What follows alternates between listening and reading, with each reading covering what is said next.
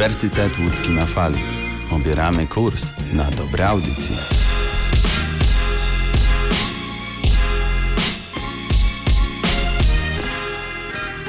Jak co czwartek witam Was, naszych stałych słuchaczy, jak i tych, którzy zdecydowali się na włączenie naszego uniwersyteckiego podcastu po raz pierwszy. Zaczynamy Cel Azja. Ja nazywam się Piotr Kwiatkowski i postaram się umilić Wam następne 30 minut, mówiąc o kwestiach związanych z Azją oraz mieszając to z utworami muzycznymi. Jeśli chodzi o tematykę tego podcastu, chciałbym poruszyć temat Wuhan i Shulan, dwóch miast w Chinach, w których koronawirus znów się pojawił. O ile to pierwsze jest nam wszystkim dość szeroko znane, Shulan może wymagać nieco bardziej dokładnego przybliżenia. Spędzimy dziś również sporo czasu w Japonii. Powiem o rozważanej reformie edukacji, jaka jest przedmiotem debaty w tym kraju, a także zabiorę Was do miasta w Japonii, które skradło moje serce w listopadzie i pozostaje jednym z najwspanialszych, jakie miałem okazję widzieć. To wszystko w dzisiejszym podcaście. Już za chwilę przenosimy się do Chin, a tymczasem zagrajmy pierwszy utwór.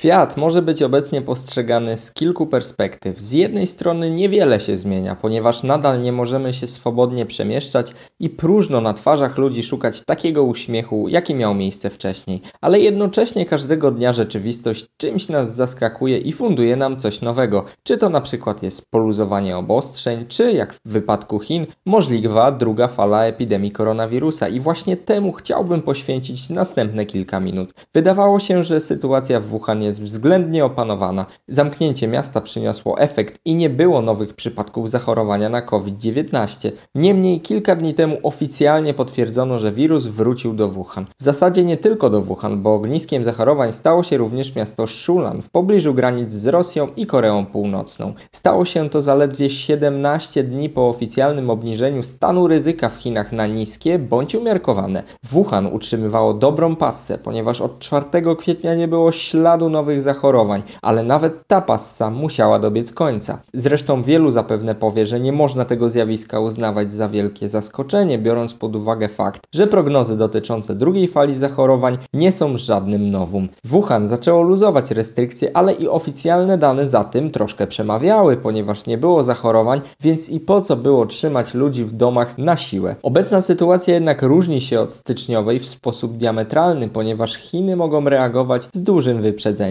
Używając już nomenklatury pozamedycznej, koronawirus jest przebiegłym przeciwnikiem, ale państwo chińskie ma już o nim więcej informacji niż miało to miejsce za pierwszym razem. Chociaż jak mawia legendarny filozof chiński Sun Tzu, zanim należy poznać przeciwnika, trzeba poznać samego siebie, swoje wady i zalety, aby móc jak najlepiej wykorzystać swój potencjał. Słowa brzmią pięknie, ale jak trudno ich realizację, chociaż może nie tak trudno. No ale dobrze, nie będę już zaczynał filozofowania, ponieważ po pierwsze średnio mi to wychodzi, a po drugie nie to miało być tematem podcastu. Z Wuhan przeniesiemy się do wspomnianego Shulan. Miasto liczy około 700 tysięcy mieszkańców. W uproszczeniu można powiedzieć, że jest wielkości Łodzi. Osobą, która rzekomo stanowi ognisko zachorowania jest kobieta pracująca w pralni. Co ciekawe, nie odnotowano żadnej historii podróżowania między krajami i nie miała ona kontaktu z osobami zainfekowanymi. I tutaj przechodzimy do kolejnego aspektu budzącego kontrowersje. Bardziej trafnym określeniem byłoby raczej, że wspomniana kobieta nie miała kontaktu z osobami wykazującymi objawy infekcji, ponieważ przecież wiemy, że koronawirus może przyjąć postać bezobjawową. Burmistrz Szulan w jednym z wywiadów wspomniał, że Szulan weszło w tryb wojny, co pokazuje świadomość tego, co może nadejść. Rzecz jasna, obszar miasta został oficjalnie zatwierdzony jako strefa podwyższonego ryzyka, ale jakżeby mogło być inaczej? Obecna polityka jest następująca. Każda osoba powracająca z zagranicy do Szulan ma być testowana, ale również testy obywateli, którzy nie wrócili z zagranicy, będą wykonywane o wiele częściej. Biorąc pod uwagę położenie miasta, można uknąć wiele teorii spiskowych. Przecież jest to w pobliżu Korei Północnej i Rosji. Państw, powiedzmy sobie w dużym cudzysłowie, nastawionych niezbyt pokojowo i przyjaźnie do świata ich otaczającego. Korea Północna nie ma zarejestrowanego ani jednego przypadku zachorowania na COVID-19, ale nie trzeba chyba mówić, że jest to fikcja, której najzwyczajniej nie sposób wierzyć. Rosja natomiast ma już ponad 200 tysięcy zachorowań i sytuacja w tym kraju nie jest pozytywna. Osobiście w teorie spiskowe wolałbym się nie wplątywać, ponieważ powstało ich już tyle na temat obecnej w naszych życiach pandemii, że w pewnym momencie trudno było oddzielić prawdę od fikcji. Warto powiedzieć, jakie są fakty, a rzeczywistość jest taka, że wirus jest w mieście Shulan, wrócił do miasta Wuhan i kolejne miesiące i reakcje władz Chin pokażą,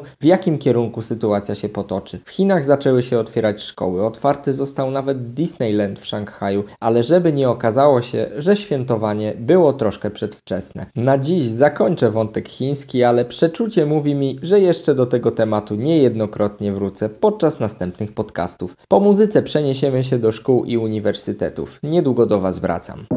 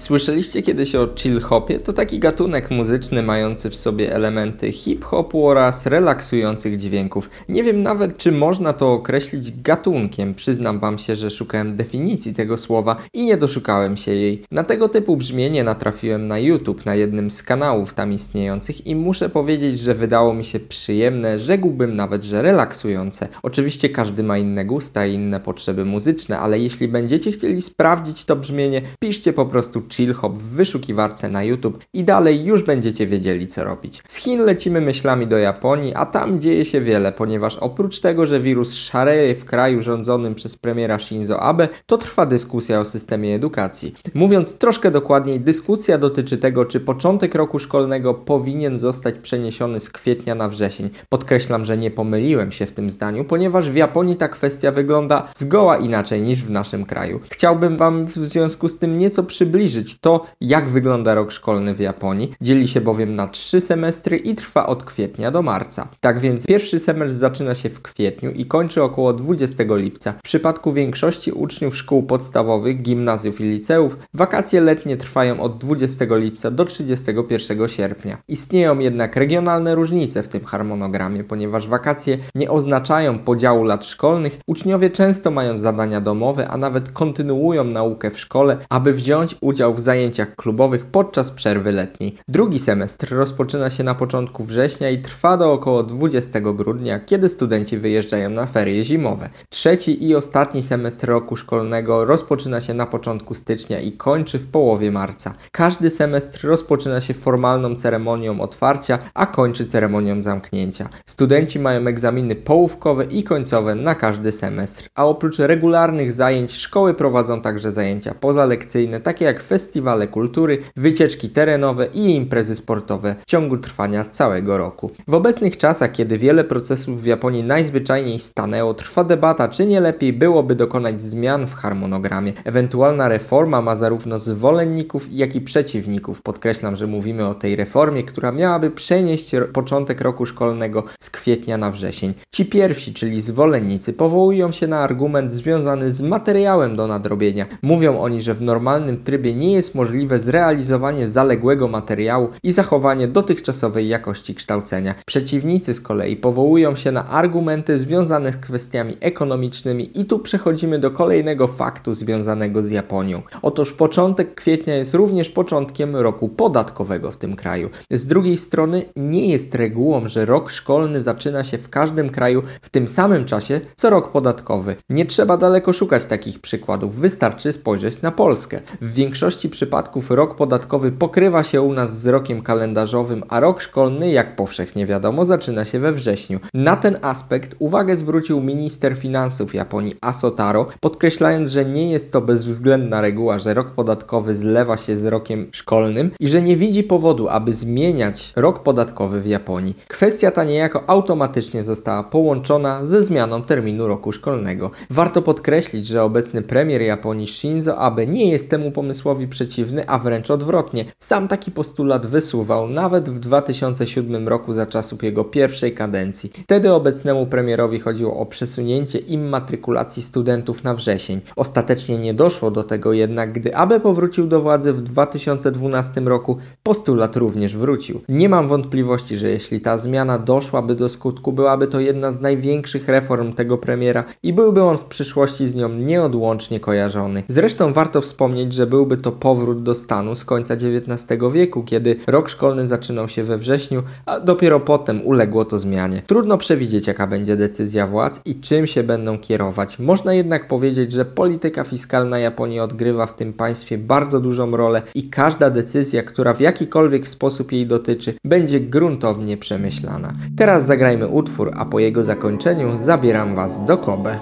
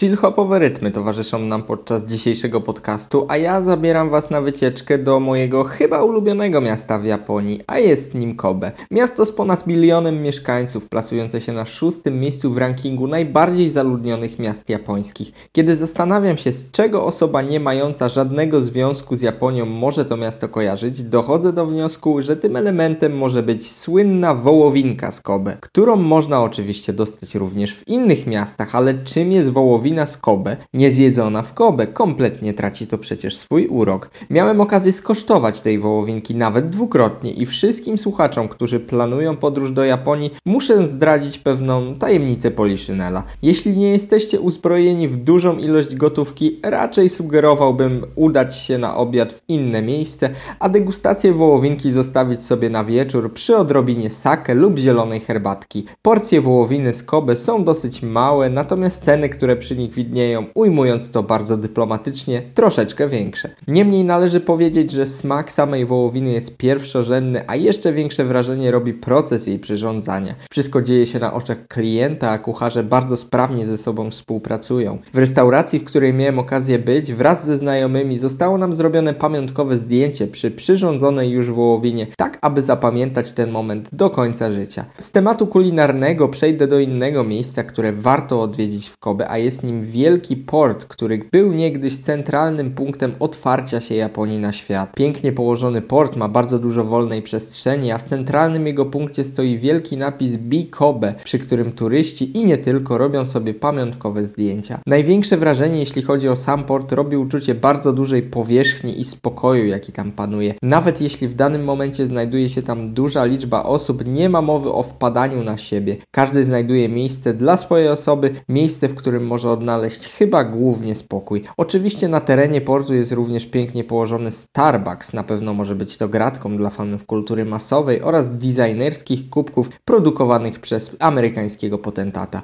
Dla zwolenników luksusu i wierzcie mi, mam tu na myśli luksus pisany z wielkiej litery, nad wodą znajduje się pięknie położony Sheraton, w którym spędzenie nocy jest zapewne niezapomnianym przeżyciem. Z portu w Kobe możemy pójść kilka kroków dalej i przespacerować się niezwykle klimatycznym Chinatown z charakterystyczną bramą wejściową. Miałem okazję być tam w listopadową sobotę. Był to nadzwyczajnie ciepły listopad, biorąc pod uwagę nawet japońskie warunki atmosferyczne. Na terenie Chinatown były istne tłumy i wraz z przyjaciółmi niemal się pogubiliśmy. Na dzielnicy można kupić symboliczne pamiątki, może nie odznaczające się wysoką jakością, ale będące bardzo charakterystyczne dla państwa chińskiego, takie jak podobizny Mao czy też obecnego sekretarza Xi Jinpinga. Można również kupić maskotkę pandy i wiem to z autopsji, ponieważ nabyłem taki suwenir dla mojej partnerki. Takie bazary są przemieszane stoiskami z różnego rodzaju jedzeniem, często serwowanym na patykach. Nie ma tam ani miejsca, ani sposobności rozsiadywania się. Trzeba wziąć jedzenie w rękę i iść dalej przed siebie. Taki właśnie jest klimat Chinatown. Jedyny raz, kiedy widziałem tę dzielnicę opustoszałą, to dzień pod koniec stycznia, kiedy pojawiły się pierwsze wiadomości o koronawirusie. Dzielnica chińska kompletnie zmieniła wtedy swój charakter. Tuż przy Chinatown znajduje się długi niczym ulica Piotrkowska bazar na tak zwanej ulicy Motomaci, gdzie można kupić zarówno warzywa i owoce w przystępnej cenie, jak i ciekawe suweniry. Ja na przykład zakupiłem na tym bazarze stare japońskie obrazy sprzedawane przez niziutką Japonkę w podeszłym wieku, która ledwo dosłyszała. Oczywiście zapewne nie muszę mówić, że nie mówiła ani trochę po angielsku. W dzisiejszej audycji znów zabrałem Was na wycieczkę. Ostatnim razem był to Wietnam, a w tym przypadku chciałem Wam pokazać, a raczej powiedzieć coś o miejscu, które już widziałem, miejscu, które mogłem zobaczyć na własne oczy. Zbliża się już 30 minut od kiedy wypowiedziałem do Was pierwsze zdanie, a to oznacza, że podcast dobiega końca. Gorąco zapraszam Was na kolejne podcasty moich znajomych po fachu, które z pewnością będą bardzo interesujące. Mówił do Was Piotr Kwiatkowski, to był blog Cel Azja, będący częścią audycji Uniwersytet Łódzki na Fali. Słyszymy się już za tydzień, a ja życzę Wam miłego wieczoru. Do następnego.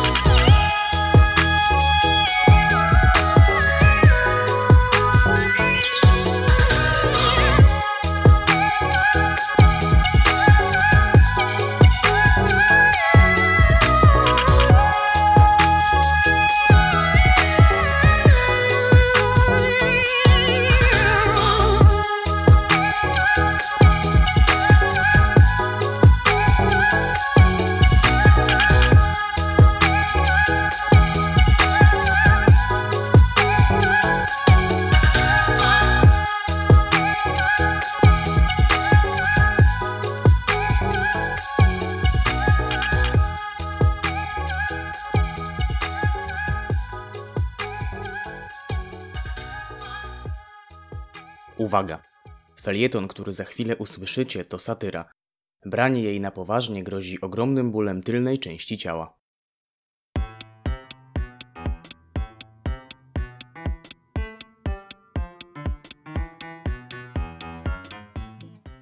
Może już. Nie, nie, jeszcze nie. A może teraz? Nadal nie. Jak ten czas się dłuży, człowiek by sobie tak usiadł i, i obejrzał takie podbeskidzie z Łęczną. A tu, a tu wszystko stoi i nie ma gra, nie ma grania.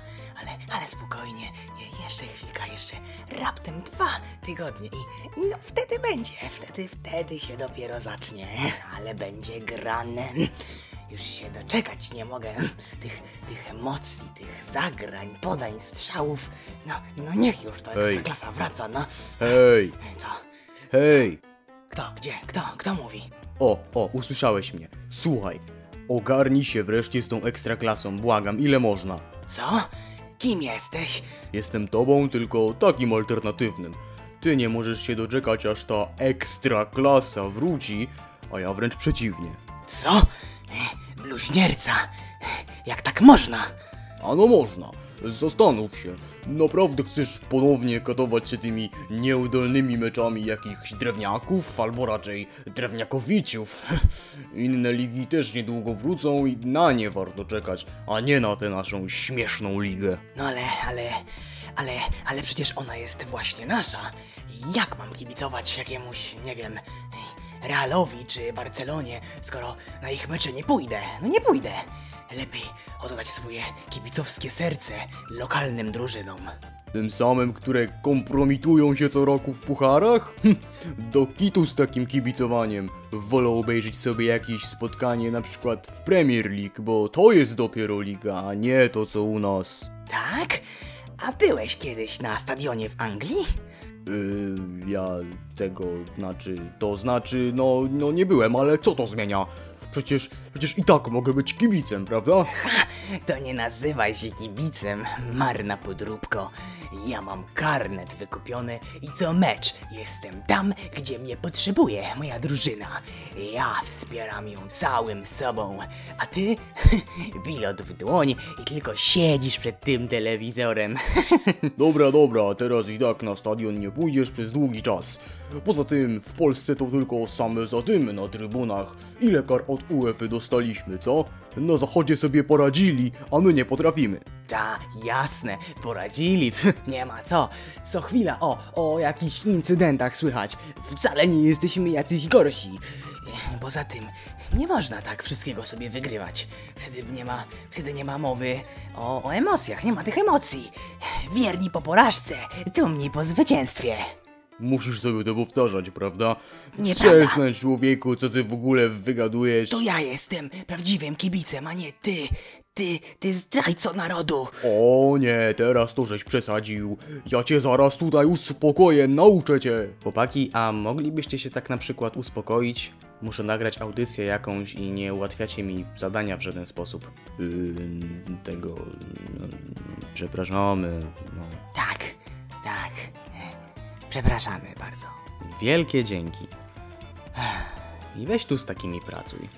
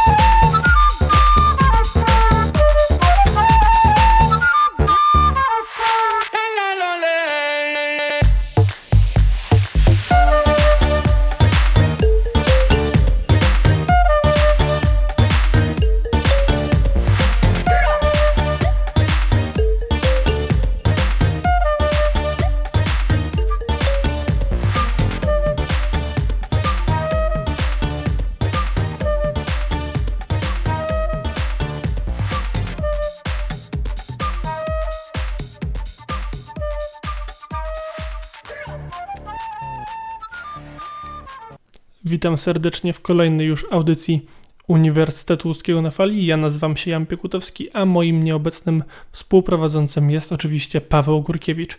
To, że jestem tutaj samemu oznacza, że będę męczył Was właśnie w pojedynkę, chociaż przyznam szczerze, że mam nadzieję, że będzie Wam się tego przynajmniej względnie przyjemnie słuchało. Będę bowiem mówił o produkcji, która w ostatnim czasie podbiła moje serce, chociaż przyznam szczerze, że właściwie nie wiem, czy to jest odpowiedni dobór słów, jeżeli mówimy o tego typu produkcji. Chodzi mi mówię o Króla Tygrysów, który niedawno miał premierę na Netflixie i podbił serca internautów, telewizów, słuchaczy, właściwie wszystkich tych, którzy mają Netflixa na całym świecie.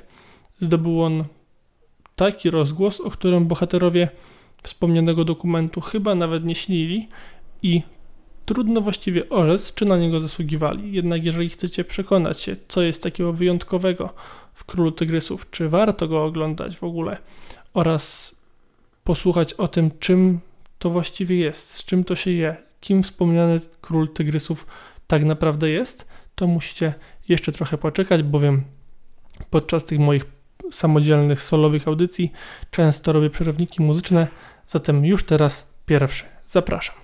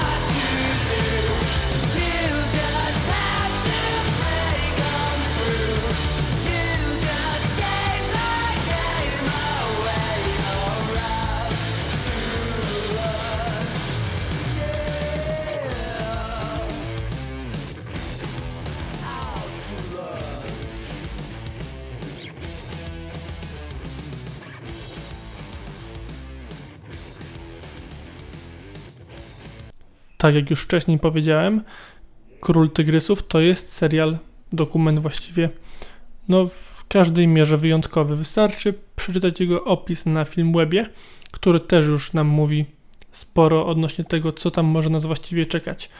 Mamy do czynienia z następującym opisem. Serial dokumentalny opowiadający o podziemnym świecie hodowców wielkich kotów, w którym spotkać można najbardziej ekscentrycznych ze wszystkich ekscentryków. I uwierzcie mi, słowa najbardziej ekscentrycznych ze wszystkich ekscentryków nie są słowami użytymi na wyrost. To, co się dzieje w Królu Tygrysów pod tym względem, pod względem absurdu sytuacji i też postaci, no przewyższa chyba największych mistrzów gatunku. Gombrowicz nie wpadłby na to, co właściwie wyrabia się w serialu Netflixa.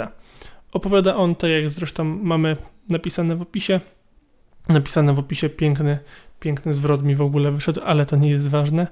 E, tak jak to jest stwierdzone w opisie, serial opowiada o mm, hodowcach wielkich kotów w Ameryce. I to jest bardzo oględne i ogólne stwierdzenie, bowiem skupia się on tak naprawdę na dwóch, dwóch konkurujących ze sobą e, prywatnych zoo, które to prezentują zupełnie dwie strony tego samego medalu. Z jednej strony mamy człowieka, który uważany jest za szarlatana pod względem mm, traktowania dzikich zwierząt, a z drugiej strony mamy jego największą rywalkę, która uważana jest za dobro, dobroczyńcę w tej kwestii, a jednocześnie przecież ona również prowadzi swoje zoo i również prowadzi do zniewolenia wspomnianych wielkich kotów. Tak naprawdę Król Tygrysów nie jest opowieścią o hodowcach dzikich zwierząt, ale jest opowieścią o ludziach, którzy są hodowcami dzikich zwierząt, o tym, mm, jak specyficzne jest to środowisko i o tym, jak wygląda Ameryka w takim najbardziej krzywym zwierciadle. To jest obraz Ameryki, jakiego nie widziałem w wielu filmach, być może w żadnym. To jest obraz Ameryki mm, skrajnie przerysowanej, ale takiej Ameryki, która ma miejsce z pewnością słyszeliście o filmie To nie jest kraj dla starych ludzi, więc kiedy oglądamy Króla Tygrysów, można dojść do wniosku, że Ameryka to nie jest kraj dla normalnych ludzi, bowiem wszyscy poszczególni bohaterzy, których spotykamy, ale to naprawdę wszyscy, są na jakiś sposób zwariowani i na jakiś sposób odbiegają od reszty w mniejszy lub większy sposób, jednak zawsze jest ta równowaga jakoś zachwiana. Dlaczego jest to serial wyjątkowy? Właśnie przez wzgląd na tych bohaterów, ale także przez to, mm, jak on jest zrealizowany.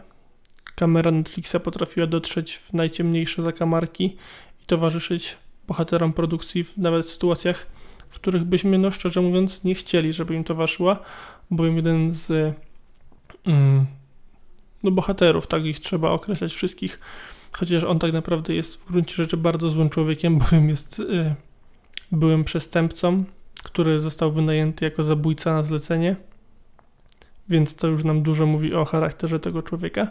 W każdym razie on właśnie, a konkretnie jego e, wypowiedź jest nagrywana podczas brania kąpieli i to dodaje tylko i wyłącznie surrealizmu całej tej produkcji i sprawia, że ona jest taka mm, skąpana w bardzo, bardzo dziwnym sosie. Wspominałem o Gombrowiczu, Wydaje mi się, że Witkasy też nie miałby mm, wystarczającej fantazji, by utkać coś podobnego.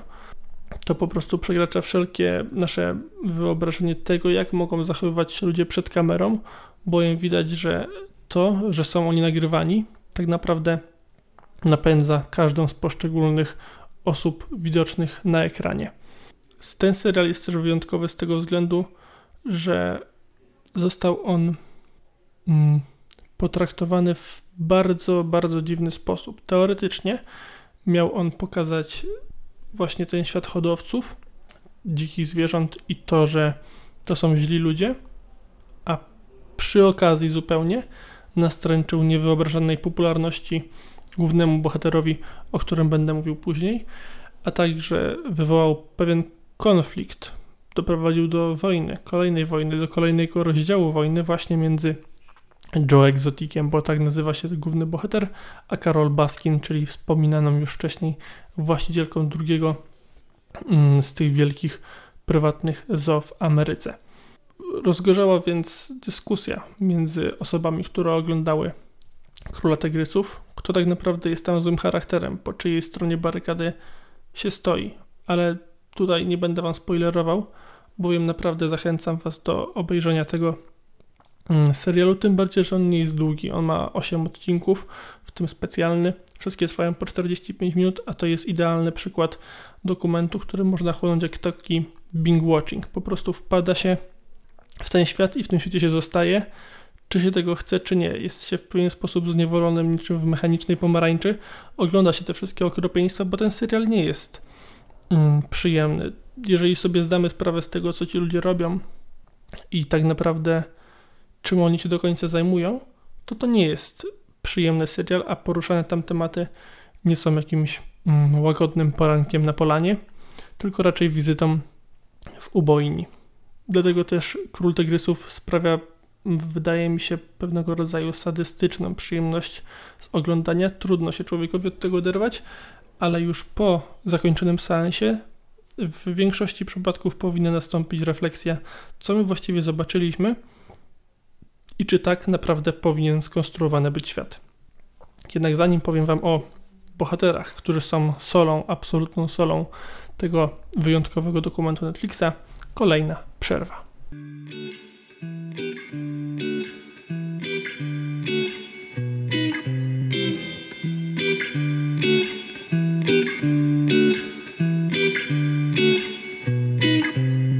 In an amber haze on quiet days, there's a U-shaped hole inside my bed.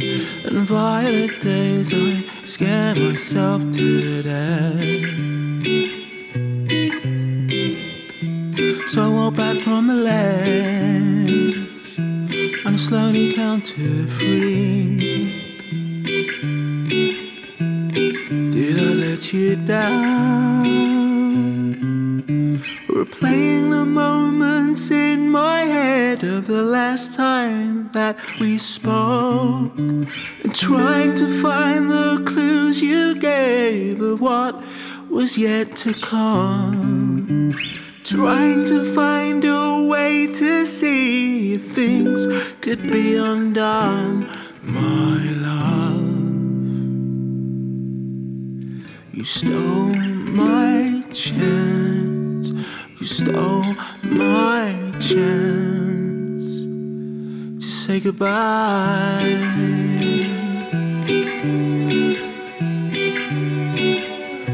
To say goodbye.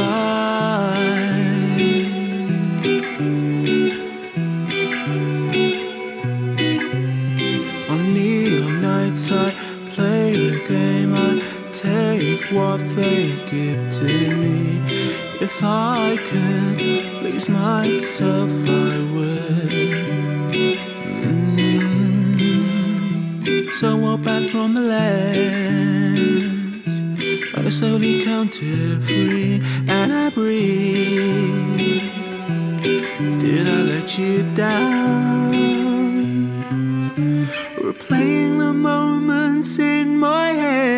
The last time that we spoke, trying to find the clues you gave of what was yet to come. Trying to find a way to see if things could be undone, my love. You stole my chance, my only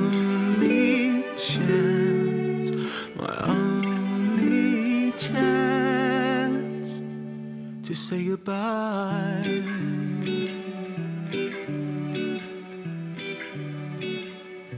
To say goodbye. Uderzyliśmy teraz w bardzo, bardzo spokojne tony, które no nie przystają do tej produkcji, o której dzisiaj mówimy, a jest to właśnie Król Tygrysów Netflixa. Obiecałem wam parę słów o bohaterach, którzy są absolutnie najważniejszymi postaciami całej tej produkcji, bo gdyby tam postawić dowolnych innych ludzi na ziemi, ten serial nie miałby racji bytu, nie byłby chociaż w połowie tak wyśmienitym, jakim jest, tak przyjemny do oglądania, może w ten sposób to ujmę. Mm, No i tak na wskroś absurdalnym.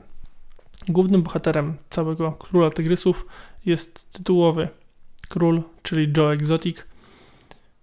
I tutaj właściwie mógłbym postawić kropkę, bo pisać tego człowieka jest nie sposób. To jest ktoś, kto łączy w sobie wszystkie najdziwniejsze cechy, jakie ludzie, którzy pragną sławy, posiadają, a jednocześnie są przy tym w nienaturalny sposób dobrzy, bowiem Joe Exotic mm, jest kimś w rodzaju Two-Face'a z przygód Batmana.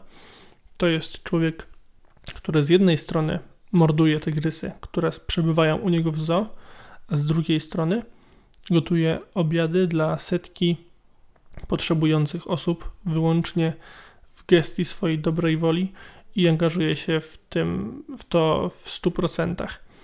To jest postać bardzo kontrowersyjna, stająca na takim przekroju pomiędzy zupełnym złem a dobrem, Chociaż jeżeli będziecie oglądali dodatkowy odcinek, to przekonacie się, że wszyscy ludzie koniec końców postrzegają go jako złego. No i tak naprawdę nie ma w tym absolutnie nic dziwnego, bo Joe Exotic to nie jest przyjemna postać, to nie jest kimś, z kim chciałbyś współpracować, nie chciałbyś, żeby Joe Exotic był twoim szefem, nie chciałbyś też, żeby Joe Exotic był twoim wrogiem.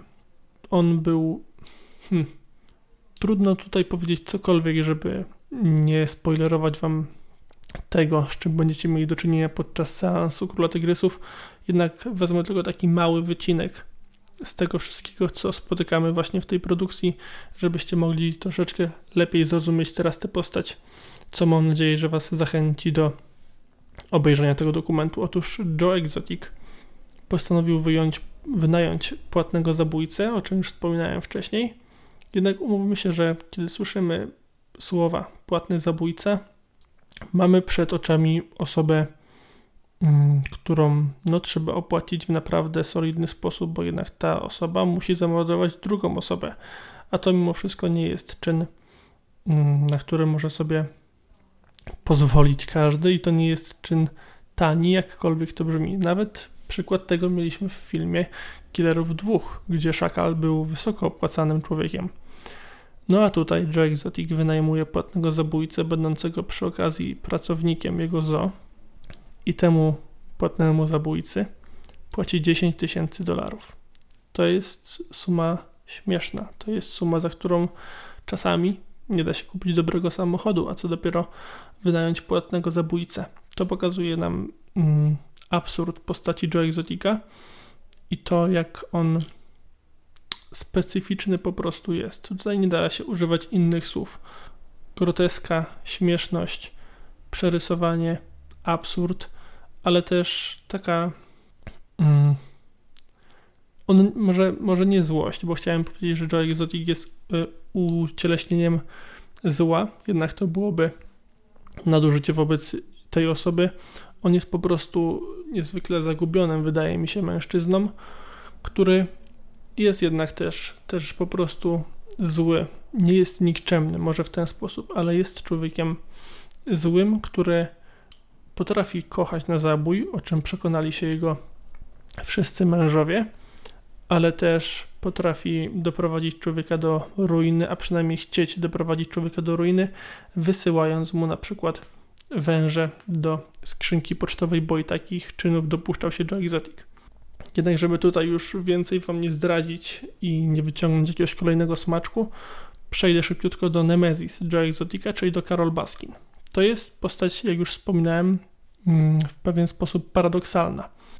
Serial Netflixa w odczuciu takim pierwotnym miał być mm, krytyką Exotica i pokazaniem w miarę tej takiej przyjemności Baskin i tego, że ona w porównaniu do niego jest dobrym człowiekiem. Jednak finalnie produkt okazał się być zmontowany w taki sposób, że Baskin wychodzi na potwora równie wielkiego jak Exotic, a może i nawet większego, bowiem Joe Exotic jest złym człowiekiem, ale nie jest hipokrytą.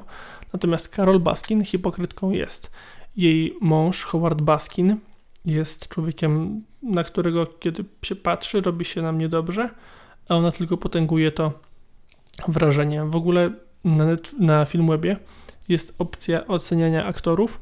No i Carol Baskin i Howard Baskin uzyskali łączną notę w postaci 6 punktów. Jednak to nie z tego względu, że mm, zagrali oni źle, bo to dokument. Z tego względu, jakimi oni ludźmi są. Karol Baskin prowadzi swoje prywatne zoo i jak twierdzi, ratuje ona tygrysy, chociaż tak naprawdę mm, one również są w niewoli. Nie różni się to 90% niczym od tego, co jest widoczne u Joe Exotica. Więc musimy się teraz zastanowić, czy tak naprawdę Karol Baskin jest człowiekiem dobrym. Spoiler, nie jest człowiekiem dobrym. Jest człowiekiem, mm, który wzbudza obrzydzenie. I, droga do tego, że została właścicielką tego zoo, również jest obrzydliwa Pojawia się bowiem oskarżenie, że Karol Baskin zamordowała swojego męża, swojego byłego męża, dając go tygrysom na pożarcie, gdy dowiedziała się o tym, że chce on się z nią rozstać, rozwieść, a jednocześnie cały majątek zostawić przy sobie. To oczywiście tylko hipoteza, która potem na przestrzeni całego serialu jest przez jednych obalana, a przez drugich potwierdzana. Jaki było naprawdę, trudno orzec, bowiem dowodów nie ma. Sprawa się zakończyła.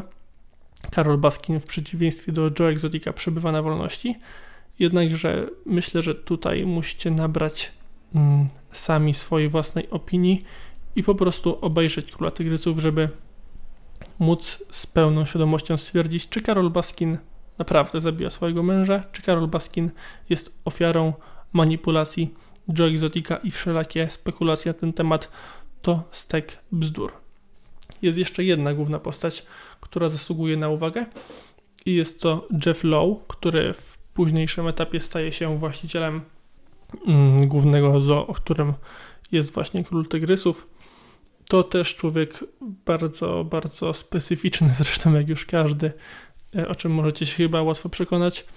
On przyprowadza ze sobą dziwnych ludzi, a sam też jest mega dziwnym człowiekiem. Żyje w otwartym związku, co może nie jest aż tak dziwne, jednak sposób funkcjonowania tego otwartego związku już troszeczkę dziwny jest. Y, to w dużej mierze seksista, który wybiera opiekunkę do dziecka, patrząc tylko i wyłącznie na rozmiar jej piersi oraz tyłka, więc no to chyba dużo nam mówi o tym, jakim człowiekiem jest mm, Jeff Lowe, a jednocześnie Jeff Lowe jest uważany za wyzwoliciela y, GW Zoo, bo tak nazywa się to, to prywatne mm, przedsiębiorstwo Joe Exotica, które potem przeszło w ręce właśnie Jeffa Lowe.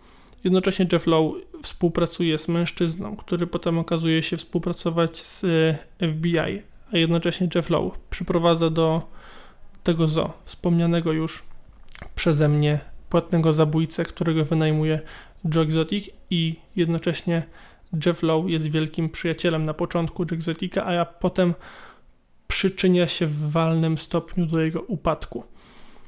Jeff Lowe potem próbuje budować zo z innym mężczyzną, jednak z tym mężczyzną również się rozstaje i to w bardzo nieprzyjemnej atmosferze, niemalże doprowadzając do tragedii setek zwierząt. Więc Jeff Lowe jest kolejną z kontrowersyjnych postaci, kolejną postacią, która otrzymuje bardzo dużo czasu ekranowego. No oprócz właśnie Exotica i Carol Baskin jest on pod tym względem na trzecim miejscu i nie ma się czemu dziwić, bowiem Jeffa kamera kocha tak samo jak tą wspomnianą dwójkę. Chociaż Carol Baskin kamera nie kocha, ona się po prostu przed nią pcha i no i z tego względu się przed nią tak często znajduje, bowiem patrzenie na nią wzbudza raczej irytację. To też jest zabawne, że Joe Exotic dopuścił się wielu strasznych czynów, które zostały udowodnione, a jednocześnie łatwiej nam jest patrzeć na niego przed tą kamerą i patrzeć na wszelakie jego wygłupy, czy chociażby te żenujące piosenki country, które nagrywa, niż na tą Carol Baskin, która jeździ sobie rowerem wokół swojej posiadłości. Uwierzcie mi, że kiedy będziecie oglądali Króla Tygrysów, na 99% będziecie za, no, przepraszam, zirytowani. Karol Baskin pędzącą na tym swoim pięknym rowerku. No, ten widok, mimo że nie ma w sobie nic teoretycznie złego, wzbudza w człowieku konwulsję. E, zanim przejdę do oceny tego programu, kolejna przerwa, a po niej właśnie jeszcze będzie o odcinku specjalnym, bo on też jest w pewien sposób wyjątkowy na przestrzeni całej produkcji.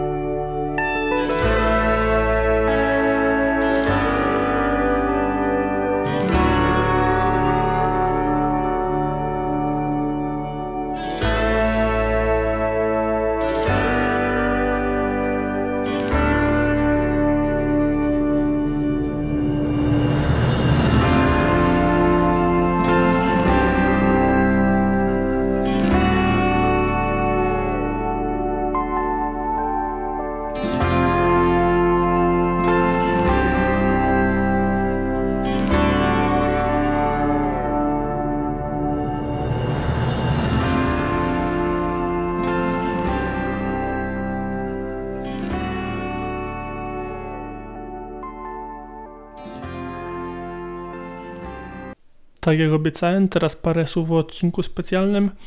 Jest to odcinek prowadzony przez aktora, którego możecie kojarzyć z serialu Community. Mm, I wypada on w roli tego dziennikarza właściwie w sposób bardzo, bardzo rzetelny. Bardzo dobrze się prezentuje przed kamerą, zadaje przede wszystkim ciekawe pytania. Prowadzi on rozmowy z kilkoma bohaterami y, Króla Tygrysów, ale nie z tymi głównymi poza Jeffem Lowe. Skupia się on na mm, postaciach wyjątkowych dla całej produkcji, jednak zwykle stojących w tle tych wszystkich wydarzeń, ale jednak oscylujących wokół głównego wątku Króla Tygrysów. Siłą rzeczy nie mógł przeprowadzić wywiadu z Joe Exoticiem, bowiem ten przebywał po prostu w więzieniu, przebywa w więzieniu. Natomiast Karol Baskin podejrzewam mm, nie była interlokutorem, z którym chciałby porozmawiać aktor. W związku z tym otrzymujemy również 45-minutowy program, w trakcie którego poznajemy bohaterów jeszcze lepiej. Dowiadujemy się m.in. o tym, że przed sławą próbowali oni uciekać do Norwegii, a jednocześnie dowiadujemy się o tym, jak w ogóle ten program właśnie wpłynął na ich takie normalne, codzienne życie. Poznajemy bliżej ich mm, osądy na temat samej pracy Netflixa, na temat tego, jak ten materiał ostatecznie wypadł. I tutaj muszę wyróżnić Króla Tygrysów właśnie pod tym względem, że to jest jedna z nielicznych produkcji, o ile nie w ogóle pierwsza z tego typu, z jaką się spotkałem, która potrafi skrytykować całą siebie, bo ten odcinek specjalny powstał w ramach Króla Tygrysów, a jednocześnie wytyka on wszelakie błędy, które zauważyli bohaterowie podczas kręcenia i ostatecznego montażu tej produkcji. Mówią oni o tym, że niektóre sceny zostały przeinaczone. Mówią oni o tym, że wypadli często w bardziej niekorzystnym świetle niż tak naprawdę było, a niektórzy zostali wybieleni w nadmierny sposób. To bardzo ciekawy zabieg, naprawdę intrygujący i sprawia on, że mm, nabiera się takiego ciekawego przekonania co do Króla Tygrysów, bardziej patrząc na niego przez pryzmat ich słów i przetwarzając to sobie dopiero wszystko po tym właśnie odcinku specjalnym. Często bowiem bywa tak, że odcinki specjalne są takim skokiem na kasę i tam właściwie nie dzieje się nic. Tutaj ten odcinek specjalny mówi nam bardzo wiele. Tłumaczy on nam niektóre rzeczy i mówi, jak one wyglądały naprawdę, co pokazuje też to, jak naprawdę działa telewizja i to, że często jesteśmy poddawani mm, manipulacji, nawet jeżeli tego nie jesteśmy świadomi, bo Król Tygrysów pozostaje dokumentem, jednak jak się przekonujemy właśnie dzięki tym rozmowom, nie do końca zawsze on ma wszystko wspólnego z prawdą.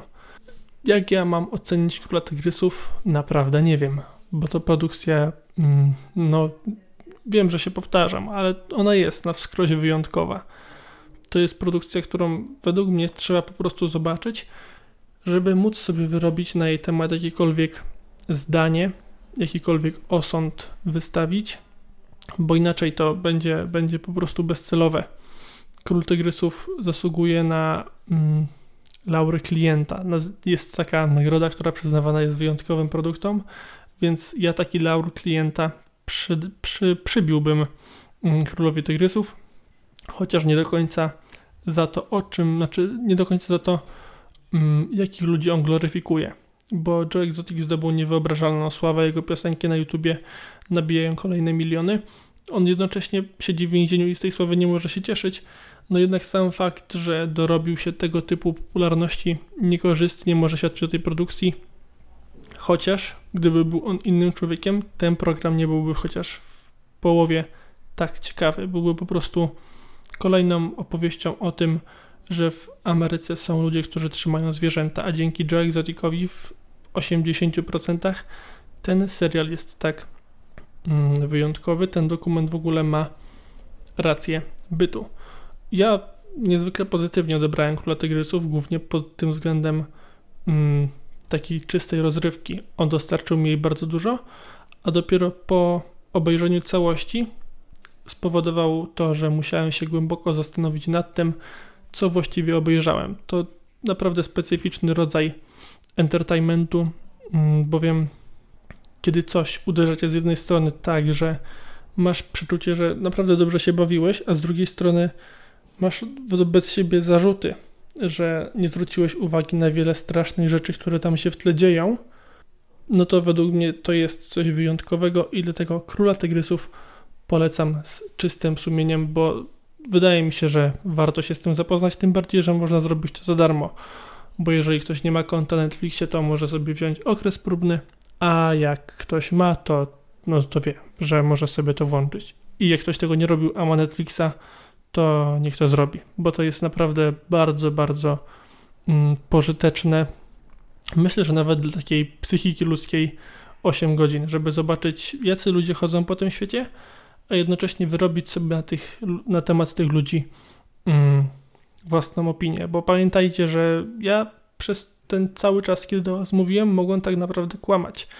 I te wszystkie postacie wyglądają zupełnie inaczej, a mnie się po prostu wydawało. Więc zachęcam do oglądania Króla Tygrysów i mam nadzieję, że do usłyszenia w przyszłym tygodniu. Trzymajcie się.